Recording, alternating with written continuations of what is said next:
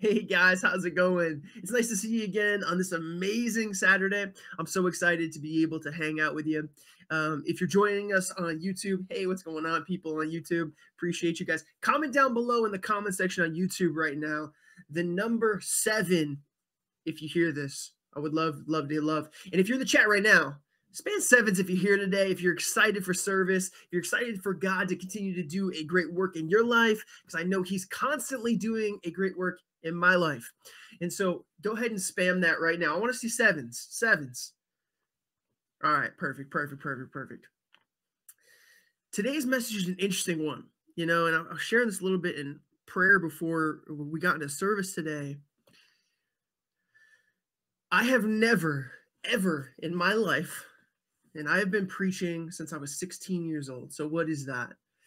Oh man, too many years to count. I'm 33 now. Someone do the math. I'm not a mathematician. I'm a pastor. Okay, so however many years that is, I've been preaching for that long. And I have never ever preached on this set of verses in my entire life. In my entire life, I don't even know if I've ever heard them preached, which is an interesting thought so when I stumbled on Luke 11, 29 through 32, I started to ask the Lord, like, what is it that you're speaking here? What are you trying to say to your people? What is it that you want to communicate to God Squad Church today? What is it that you want to tell that person that's been searching for you? What is it that you want to awaken in that man or woman's heart that's going to change their life forever? I don't get up to preach just to tell you some nice words to make you feel good about yourself. I don't get up to preach to condemn you or hurt your feelings. I simply get up to preach because I want Jesus to do the work that only he can do through his words. And so, my hope and my desire today is that you would understand what he is speaking to you and into your heart. And you would ask the Lord to move and speak to you today. I don't know about you, but I personally get distracted in certain video games. All right, every video game, I have ADHD, so I'm distracted all the time. But I think you can relate when you can say that you've been distracted by the side quests in a game before. You've been distracted that a 20 hour game ends up taking maybe someone like me and you 178 hours to complete. Maybe you're like me and in, you know, maybe you're like me in, in Oblivion or Morrowind, better yet, where you used to collect items and set them up in houses and just keep them there because it was cool. And like, I mean, every little thing you had to discover. You know what I'm missing in a lot of video games? I'll check every nook and cranny. I mean, I'll check full rooms, I'll check under things. Like that is how I play video games. I check everything. They don't reward you enough for being the person that's willing to go like the mile into the woods and look behind the bush. I'm just saying, they don't reward you enough. But I think we can all say that we get distracted by the side quest sometimes. And for me, that's an ADHD kid's nightmare. Like, if you've ever pro- played World of Warcraft before? And you enter a city and all of the gold exclamation marks pop up, which is telling you to go to collect these quests. Most of them literally are garbage. They're not even worth your time. But guess what I'm doing? I'm walking up to, to Miss Susie to go help her find her cat for 20 XP. You know what I mean? That's what I'm doing. MMO MMOs are the worst. They're the absolute worst for distracting you off of the main quest. But I'm that guy. I see all those exclamation points and I go into like Pokemon mode. I, I, I got to collect them all. but then I'm like looking at my quest log and I'm like, which which one do I do first? Like, what do I? And then I'm pulled in a million directions and I'm all over the place. I'm going from city to city and back to, and it's just in shambles because I've missed the purpose of my mission, right? Like, I mean, when we're playing games like MMOs, they have you on some epic quest. like you have to defeat this dragon shout out to nixia or you have to like you know you have to defeat this big bad like ganondorf and we're sitting there and like the farmer comes up to you is like man i'm missing my gold watch and you're like oh i'll help you find it like what are you doing we're on a quest that matters. Like we're gonna save the world. And then you see us like rummaging through the farmers' fields for, you know, Betsy's bell for his cow. I, I, I don't know. So why do we get distracted? What is it that takes us away from that main mission? Why why is that so present in us? my hope for today's message is that you would learn to abandon the side quests for the main mission. And I'm not talking about video games. That you would drop the things that have been pulling your attention for the things that really matter. That you wouldn't miss God in the midst of a distraction filled life. Because often what we're doing is we're trading the temporary, we're trading the eternal for the temporary. We're exchanging the eternal value for temporary value. And that happens often in our lives as we walk through them, specifically in our relationship with God. I think we can all relate when we've been searching for the NPC and we couldn't find him. Right? Like we're looking for the specific character or we're looking for the specific thing and we've gone by it a million times and we just can't find it. Like I know I'm supposed to be in this field at these coordinates and for some reason I'm I, I just can't figure out where I'm supposed to be. Like, why can't I find this little kid that's supposed to be fishing? Why can't I find this wolf rare spawn? Like, why can't I find it?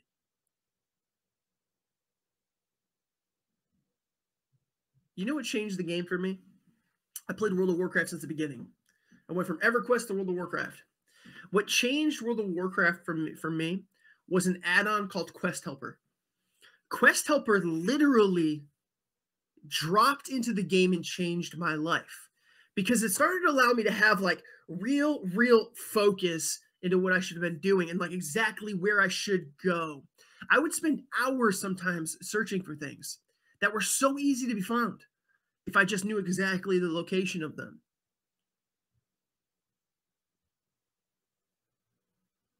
And then randomly, you're about to give up, but searching for this pile of bones for a half an hour. And I'm like, dude, I, I, am about to move on to the next quest. I'm about to abandon this quest. And then it would just like randomly you'd walk by and it's like there, and you're like, ah. Quest Helper kind of eliminated all of that.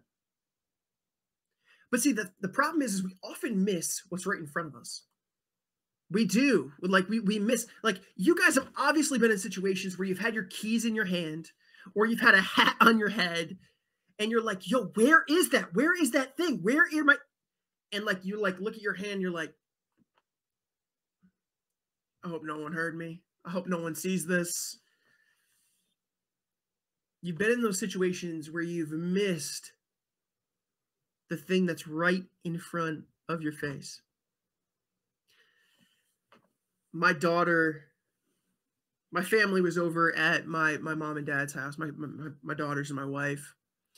And we were sitting there, and my brother started playing with my my youngest, Oakland and you know, my daughter Oakland's a savage through and through. She is a she is a that a mini Viking. That's the best way for me to put it. That's who she is. She's a mini Viking. And uh she is ruthless and and if she was ever your king, she rules with a an iron fist, okay? So she kind of dictates what goes on. You know what I mean? Often she does. She she's a little tyrant. But she's also lovable and kind and sweet, but she's a tyrant. Anyway, so my brother's getting bossed around basically by her, and she's uh, like, it, when I mean she's ruthless and savage, like she's five years old and she'll sit still for 45 minutes underneath a bed and like won't make a sound. Okay, that's like my daughter Oakland. She like she wants to win. She is a winner through and through. She cannot understand not winning. It doesn't make sense in her head. Okay. She literally one time went into a toy chest and just sat there for like an hour straight to win hide and go seek. So they're playing hide and go seek anyway. And you have to understand Oakland's mentalities. Like, I'm not going to lose. My brother Ben is carefree. He's an awesome, awesome, awesome driven kid. And he's searching for my daughter Oakland. They're playing hide and seek.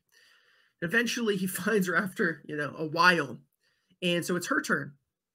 So she's sitting there counting 1, 7, 19, 25, 13. Like, and my brother hides, and she like immediately finds him. Basically, she's like, "That's too easy. Let's let's do it again." And I tell my brother Ben, I say, "Watch this, Ben. Come sit right by me." And so she's counting in the other room, and me, my dad, my mom, my wife are sitting at the table, and my brother Ben just sits right next to me at the dining room table. Oakland goes, "All right, ready or not, here I come." She's looking around, searching around, passes by the table once, looking around.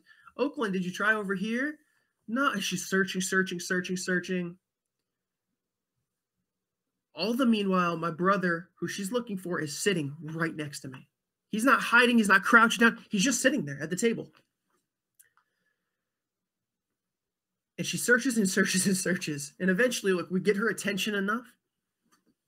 And I'd be like, uh, yeah, Ben, can you pass me that? And she looks up and she goes, I found you. And there was a reason I had him just sit there. I had him sit there because often we miss the things that are in plain sight. We figure that there's no possible way that it can be this easy. And we almost psychologically block that possibility out of our minds. Because we're looking for something that has to be deeper and it has to be harder than that. Like like this this this can't be this easy. And i think that translates to our faith. I think sometimes we put the difficulty we up the difficulty level in our relationship with god when often he's just sitting at the table laughing and waiting for us to just realize that he's always been there.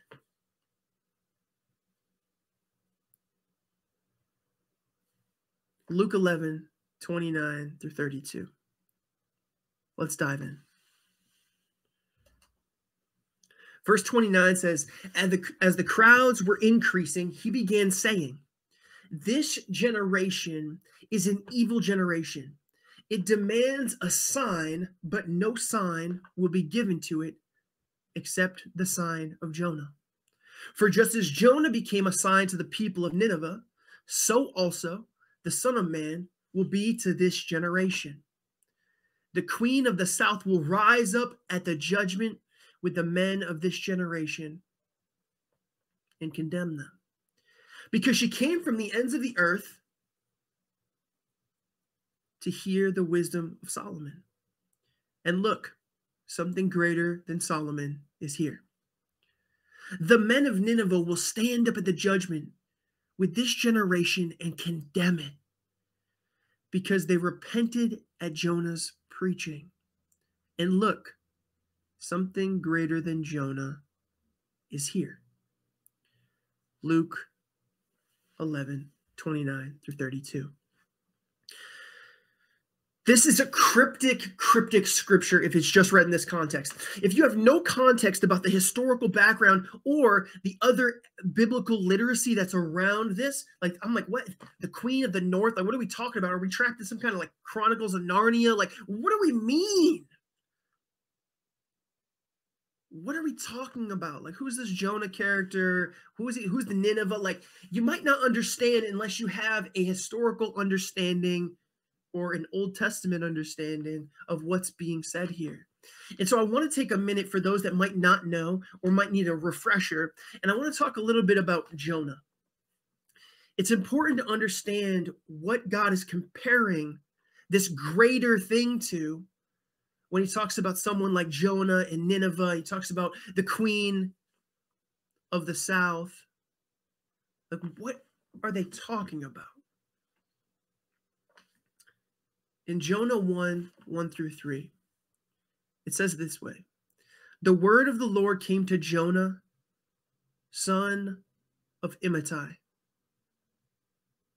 Get up, go to the great city of Nineveh, and preach against it, because their evil has come up before me. Jonah got up to flee to Tarshish from the Lord's presence. Say Tarshish three times fast. I know I could. Are you with me right now? If you're with me still, I want you to put I'm here in the chat right now. If you're here with me, are we following along?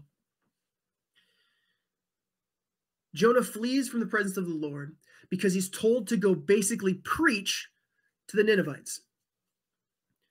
Let's move on. Jonah 1 15 through 17.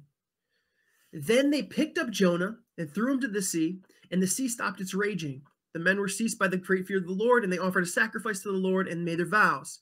The Lord, the Lord appointed a great fish to swallow Jonah, and Jonah was in the belly of the fish three days and three nights. Okay, how did we jump from there to there? Jonah gets called to go preach to the Ninevites, to the city of Nineveh. He says, Nah, God, I'm out. He goes to peace out. He jumps on a ship. He's running for his life, man. This guy's on the move, all right? He's taking boat, like fastest travel in the day. Like he is out. God says, what do you, you don't run from me, all right? We don't play those games causes this crazy, crazy storm to happen. Basically, everybody on the ship starts freaking out, praying to their different gods. Nothing's working, and they're go, "Yo, you're the last one left. He's sleeping uh, behind, uh, underneath the boat, like sound asleep." They're like, "Yo, bro, you gotta wake up. We're about to die. You better call upon whoever God you know." And so he's like, "Just throw me over. It's me." And they're like, "No, no, we're not gonna do that. Please." God, Jonah's God, stop doing this, stop doing this. And he's like, no, like really, you're gonna have to just toss me. and they're like, they tried as hard as they could to paddle back to shore and it wasn't working. The storms raged on. So they yeet Jonah out of the boat. Jonah gets swallowed by the belly of the fish. He's in the belly of the fish for three days, three nights. It then comes on the next part Jonah 3 1 through 10. the word of the Lord came to Jonah a second time Get up, go to the great city of Nineveh, and preach the message that I tell you. Jonah got up and went to Nineveh according to the Lord's command. Now, Nineveh was an extremely great city, a three day walk. That does not mean a three day walk to the city. That means to go around the city, in the city, it would be a three day walk. These are guys that are used to walking, okay? It's not like me. You ask me to go downstairs, man, the three day walk might be to my trash can. I'm just saying that's not the same for Jonah he would have easily been used to walking great distances. A three day walk is an incredible amount of mileage. I couldn't give you an exact number, but I'm sure it is more miles than me and you probably walk in a week. So he's he, he has to walk this this great city. It's a three day walk. Jonah set it on the first day of his walk in the city and proclaimed, In 40 days, Nineveh will be demolished. Then the people of Nineveh believed God. They proclaimed a fast and dressed in sackcloth, from the greatest of them to the least. When the word reached the king of Nineveh, he got up from his throne, took off his royal robe, covered himself with sackcloth, and sat in ashes. Then he issued a decree in Nineveh. By order of the king and his nobles, no person or animal, herd or flock is to taste anything at all. They must not eat or drink water. Furthermore, both people and animals must be covered with sackcloth, and everyone must call out earnestly to God. Each must turn from his evil ways and from his wrongdoing. Who knows? God may return and relent. He may turn from his burning anger so that we will not perish. God saw their actions, that they had turned from their evil ways, so God relented. The disaster he had threatened them with, and he did not do it. some heavy stuff happening here, guys. There's some heavy stuff. To understand the context of why would Jonah run away knowing you heard from the Lord, you have to understand the people he was going to. This is modern day Assyria. The Ninevites and the people of Nineveh were ruthless. They were barbaric. They were twisted. Some of the most outside of the Bible scholars and historians talk about the uh, talk about the Assyrians and the people of Nineveh as sadistic, out of control, lusting after evil.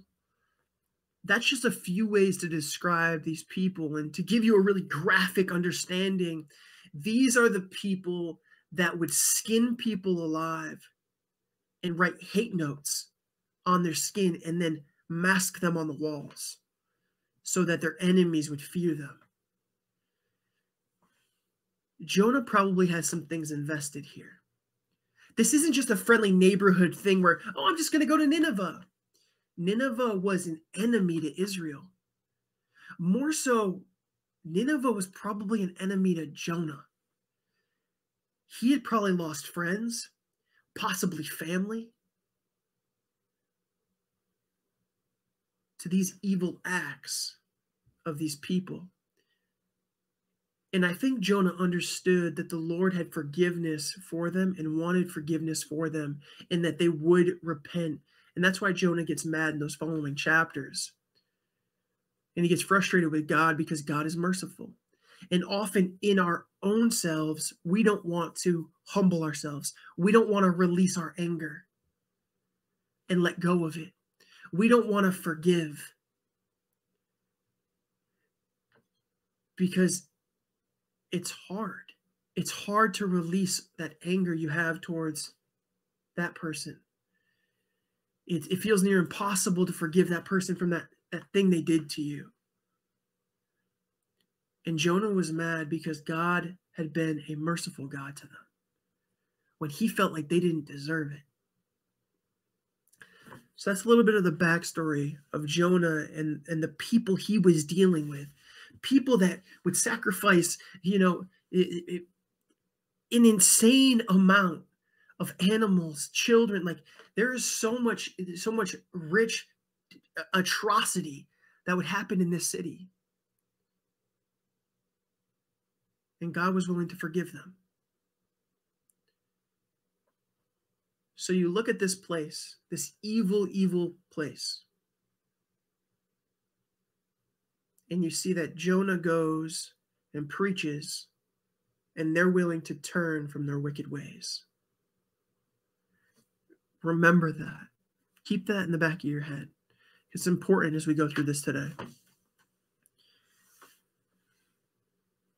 If you go back to Luke 11, 29, says, This generation is an evil generation. It demands a sign. Jesus said to this huge crowd, He said, rebuking their inclination and their values that they place in signs. Jesus just mentioned the blessedness of being one who heard and did God's word. The contrast is the one who seeks a sign. If you hear God's word, you are blessed by it. But often as humans, we want more. We want more. We're not okay until we see it. But the truth is, is even then we're dissatisfied. You know, that's that's literally my ADHD mind. Ooh, shiny. Ooh, exclamation part on the map. Ooh, run to that guy. Oh, go to this quest. Like that's exactly what it is. Show me more. Let ew, it's so shiny. I, you know, it's like Abu in Aladdin. You know, it reminds me of Abu when he finds a treasure. He's just like, and his eyes get huge. That's us. We so bad want signs. We want to be distracted by things that aren't the main purpose, that aren't the main point. We lose ourselves in wanting things like God's power rather than his presence. Oh, God, if you just do this, then I'll. We have greedy little paws that are always searching for more. God, we need more, we need more, we need more. And we can never be content with what we have. And we gloss over, we look over it, we forget to be grateful for what we have because we're looking past it right? My daughter Oakland was looking past my brother. She couldn't see that the prize was right there. She couldn't see that the prize was right in front of her. The win was right in front of her. And we end up in the same mindset. We miss the important for the frivolous. We miss the purpose.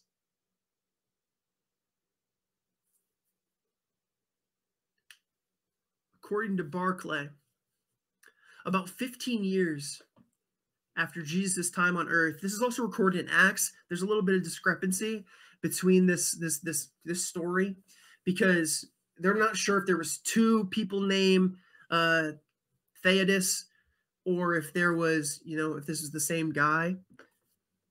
One of them is recorded by Josephus, and then one of them is recorded in Acts.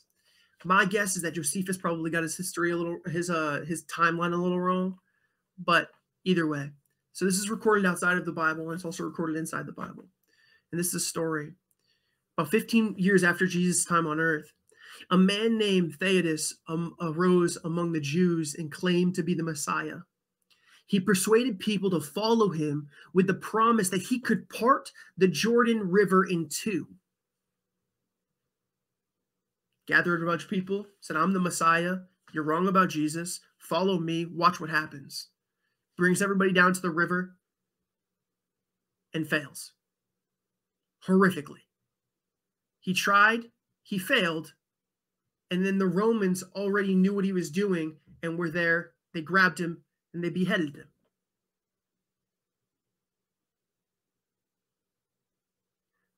The thing about Theudas is he understood what people wanted to see.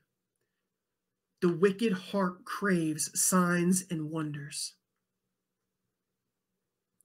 Jesus told us that hearing and keeping the word are more important than the signs.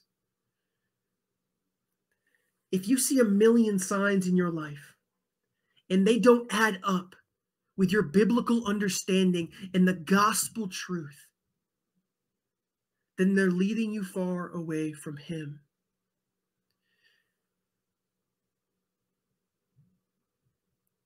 Signs in the Bible, miracles in the Bible are used to show God's glory. They're not used to prove your faith right. They're used to shine a beautiful light upon the masterpiece that is your Creator. They're not for you to consume to hope that it can get you through your next day. Faith is deeper than that. It's hope for the things unseen.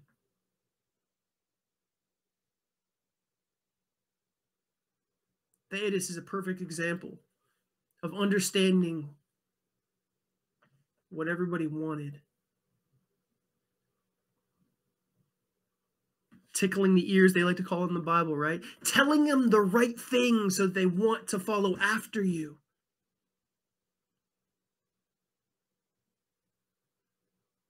That's what we're searching for often.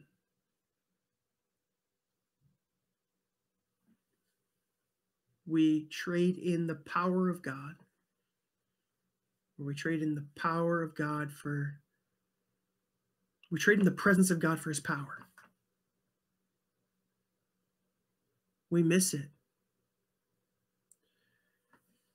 It's never our job to seek for God's power, it's to seek for his presence. Seek for his presence, and all else will be added to it. Seek for his presence.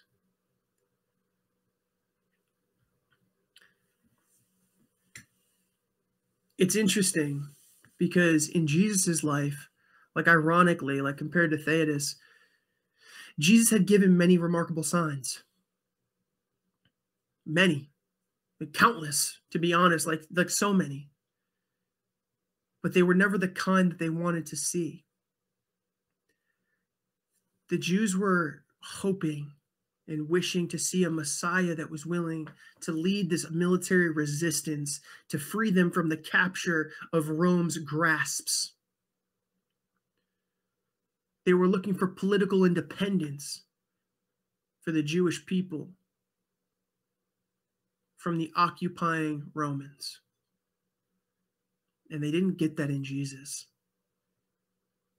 And because they were looking over what they had right in front of them, they were looking past the win. They were looking past the one that matters most. Because they were looking at the side quests.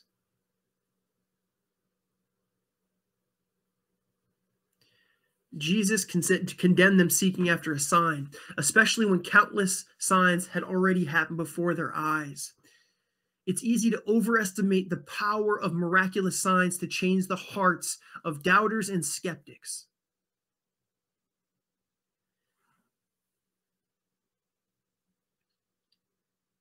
You guys have read the Bible, some of you here. And if you haven't, I would implore you to. Jesus performed signs all of the time, performed miracles all of the time. And yet, there was still, even the people that would witness these signs and miracles, they would still not believe he was who he said he was we overestimate this idea that maybe if this comes true, maybe if this sign happens in my life, then I will XYZ. Then my mom will, then my brother will, then my. That's not how it works. We overestimate that these miracles are going to do something to change our perspective. That's why faith matters you can correlate this to the idea of internet drama, right? Like there's some creators who no matter what they do, Mr. Beast is in this this uh, problem right now, right? Like no matter how transparent they are, no matter how much they show, like people still be like, "That's fake, not real, didn't happen." Like it could be right before their eyes. They could be standing in the room and just be like, "Some kind of trick."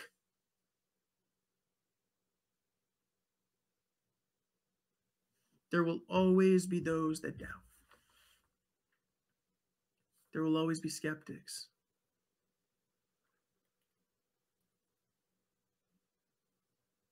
Are you chasing after God's power to believe, or are you chasing after his presence to believe? Chase after him, a relationship a dynamic, beautiful, beautiful friendship. Rather than chasing after the signs, miracles, and wonders. They're beautiful, they're amazing, but they aren't the purpose. Continuing on in the verse, it says, It demands a sign, but no sign will be given to it except the sign of Jonah. Jesus told us that Jonah became a sign and that Jesus would be a similar sign to his generation, a greater sign. Jonah gave his life to appease the wrath of God coming upon others. But but death did not hold him, right? When he got tossed into the water, Jonah's hope was, "Hey, I'm going to die, but at least these guys are saved." But but watch the correlation. But death did not hold him. And after three days and three nights in imprisonment, he was alive and free. Who does that sound like? That sounds like Jesus at the, his death on the cross. He was buried for three days and three nights and then was freed. He was a greater understanding of Jonah. Jonah was a foreshadowing for the truth that was Jesus.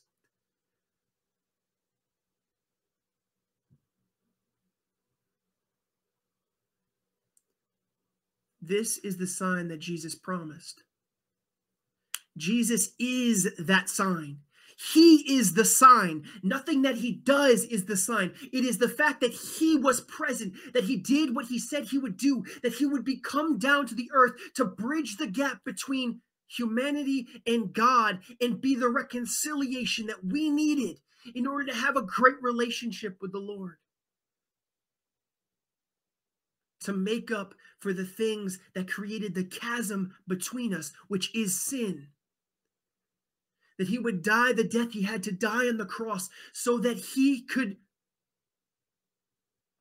remove that barrier, so that he could be the reconciliation, so that we could become one with God, that we could have a flourishing relationship. Jesus himself is the sign.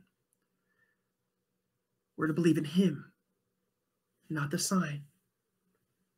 He's right in front of you. Believe in him, not the sign. Moving on in the verse, it says, The queen of the south will rise up at the judgment with the men of this generation and condemn them. Queen of the south, man, this one threw me off. I couldn't remember this story for the life of me. I was so confused. I was like, Who's the queen of the south, man? Who we talking about? So, you know, I had to get into my had to crack my knuckles a little bit and be like, okay, let's, let's get into this Bible. Start cracking open the scriptures. You know what I mean? I started getting into some some deep, deep study. You know, some like wizard in a tower, like opening up all the all the books. But I, I, did, man. I had to I had to like really like drill down because I, I couldn't remember what this was talking about. The Queen of the South came to Solomon in First Kings 10 when she saw the great works that God did for and through Solomon, she praised the God of Israel. She didn't say, Show me more and maybe I'll believe. The queen of the south will rise up at the judgment with the men of this generation and condemn them. That even her, who had all of this sin, who was still lost, that she could look and see what Solomon was saying and realize, oh, what this scripture is showing is that these people were more lost than this girl. They were more lost than this person because she didn't even ask to show to ask to be seen anything. She just had to hear and believed. The queen of the south came from the ends of the earth to hear the wisdom of Solomon. She sought after God's word with a tenacity that should shame us. The people who asked Jesus for a sign saw his work right there in their own neighborhood and didn't believe. She was willing to travel the world to have a better understanding. Often we won't even take the time to go from sitting in our chair to time on our knees with God. We won't even take the three clicks to exit out the windows and maybe put on some music so we can sit here and pray. That's the generation they're referring to. And I would say, even more so through the thousands of years, that we might be farther away than even what Jesus is talking about in this scripture. The point is clear. The queen of the south and the men of Nineveh were both Gentiles, but they had a more open heart to the things of God than the religious people of Jesus' day, who would not believe and receive the work of God right before their eyes. I think we sit there sometimes, Christian, and we're skeptical about what the Lord is doing. We're skeptical to allow Him to do what is right and just through us.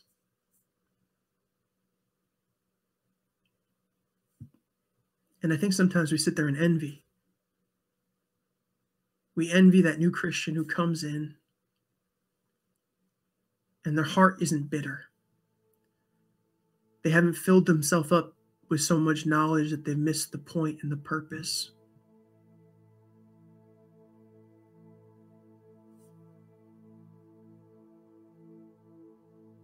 There's people here right now that need to repent. They need to repent from missing Jesus in their religion because you stopped pursuing after God and you started pursuing after being a Christian. You gave up Christ for Christianity. Where's your heart at? Where is your heart at? What sign are you waiting for? I'm talking to every person in this place that might never have known who Jesus was before today. Where is your heart at? What sign are you waiting for? Because the sign you may be looking for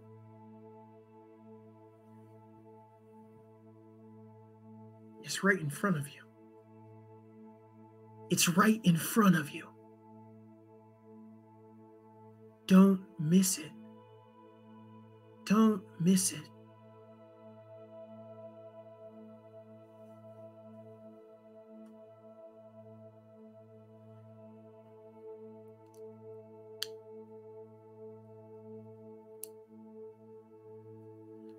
The irony is biting. The Ninevites and the Queen of Sheba accepted the messengers of God, but Jesus' audience rejected God Himself. So much so they were willing to crucify Him on a cross. Something greater than Solomon is here. Solomon was the son of David. If you understood what that meant in the Jewish line, to be from the from the line of David was an incredible honor.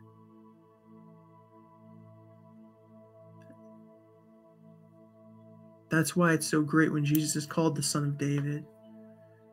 And Jesus was a greater son of David than Solomon could ever be. He was a greater sign. He was a greater presence. He was God on earth and yet was rejected. When people of lesser had gotten far more with far wicked people.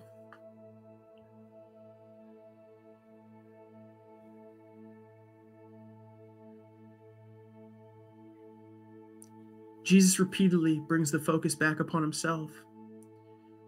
He was greater than all the previous prophets because he wasn't just simply a prophet. He should become the focus of faith and the trust for his people.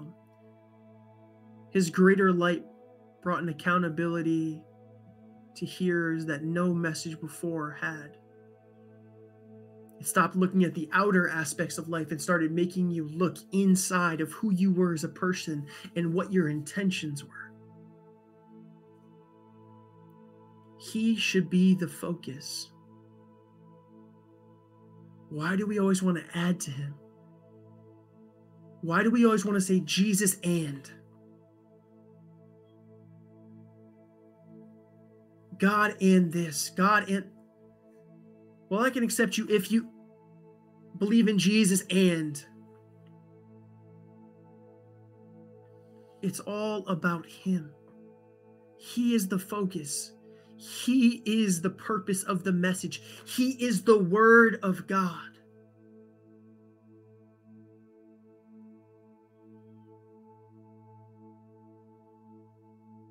Often our prayers are like, Lord, if you'll do this, God, if you do this today, I swear to you, I will. He is enough. He is sufficient. So The question is when will God be enough for you? When will He be enough for you?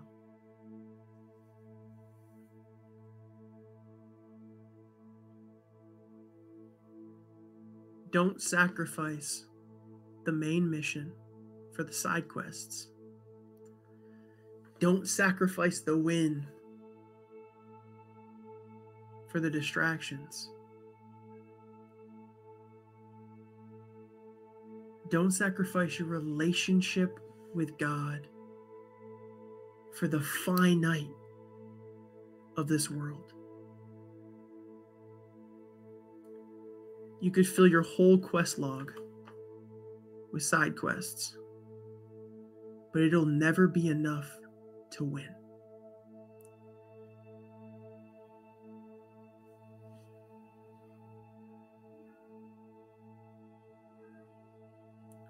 Forsaking God for something inferior will never pay off. And I think sometimes we think it does pay off because it gives us a jolt of joy, maybe in the moment, right? Completing one of those side quests, man, feels good because it gives us the ding and shows the XP bar, and maybe we got, you know, a, uh, a water skin from it or something. And we're like, oh, that was cool. It's like a dopamine shot.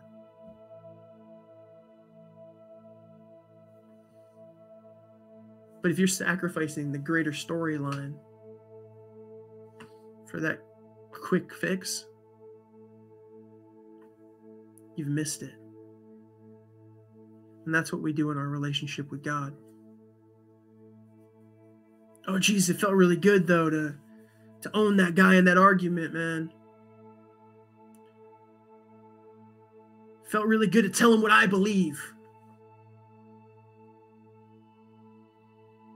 Man, it felt so good to have those Twitter fingers. I told that Christian exactly how it is. God, it felt so good to be in that chat and tell that person they're lost and they're stupid and they can't find the truth. Like, you've missed it. You've missed it. Don't forsake God for the side quests. Grow deeper in a relationship with Him. Find Him. Hold on to Him. Be present with Him. Allow Him to speak and transform your heart.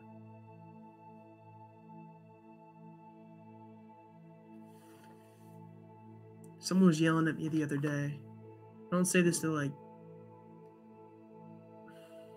I hate saying things like this because then I feel like they get taken out of context, but I don't say this to puff myself up. But someone was yelling at me the other day, and I responded in a very quiet, controlled manner. That person later messaged me and they go, like I attacked you pretty hard. Like I'm surprised, you know, you weren't more prideful or something like that. And my response was simply this. How could I at all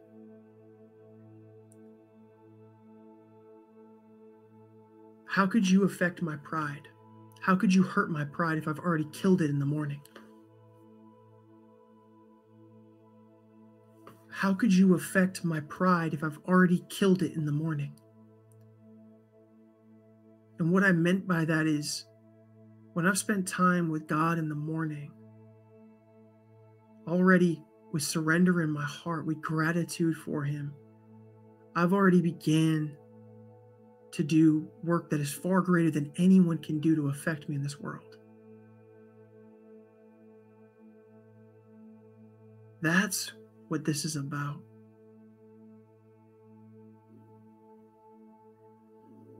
If you could just learn how to not get distracted, if you could learn not to trade that, that infinite, important time with Jesus, if you could learn how to not trade that for something that's going to give you the quick pat on the back, good feeling, or man, but I have to do this. There's nothing more important than your relationship with Him. There's nothing more important. And I promise you that.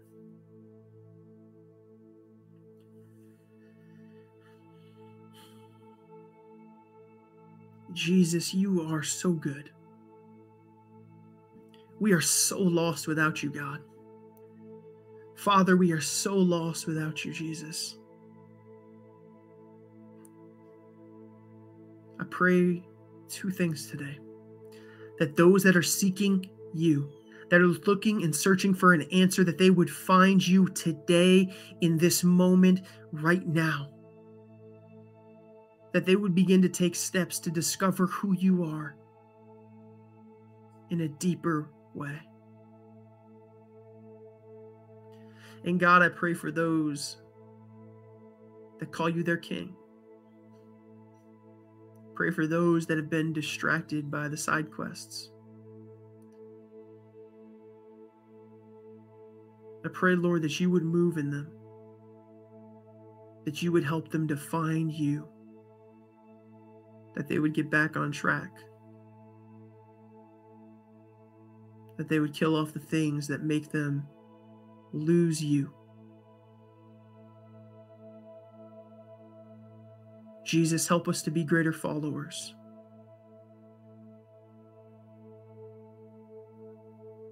Which means taking time to follow you.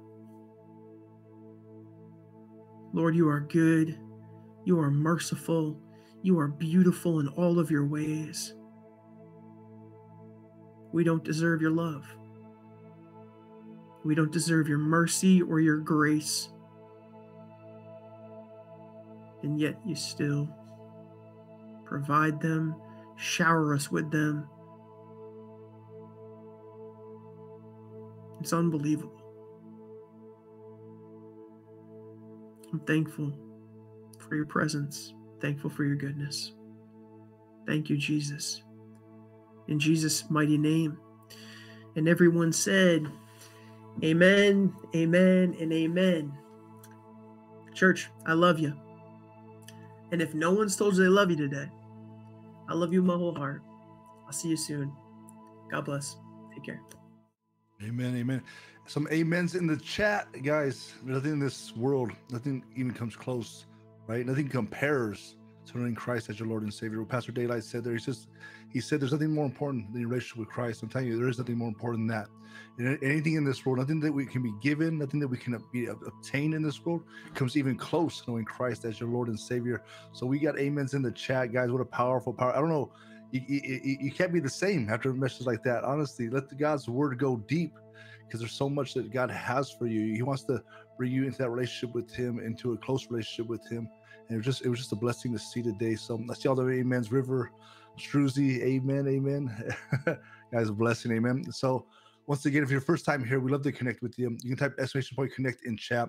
Fill that form out with as much information as you feel comfortable. You know, maybe you're wondering what are the next steps now. You know, maybe maybe it's your first time here and you you want to come to know this Jesus that we talk about.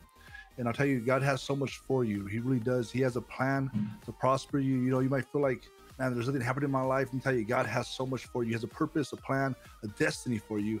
And it all starts with coming to the knowledge of knowing Him.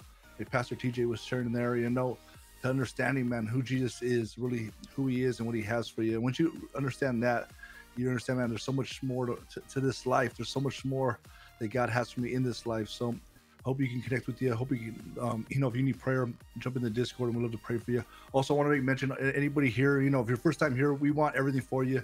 We want, we're not looking for anything, anything from you. But if you're called God Squad, um, God Squad Church, your church, we love. Um, uh, we want to just continue to thank you for your generosity. And we want to invite you to worship with us.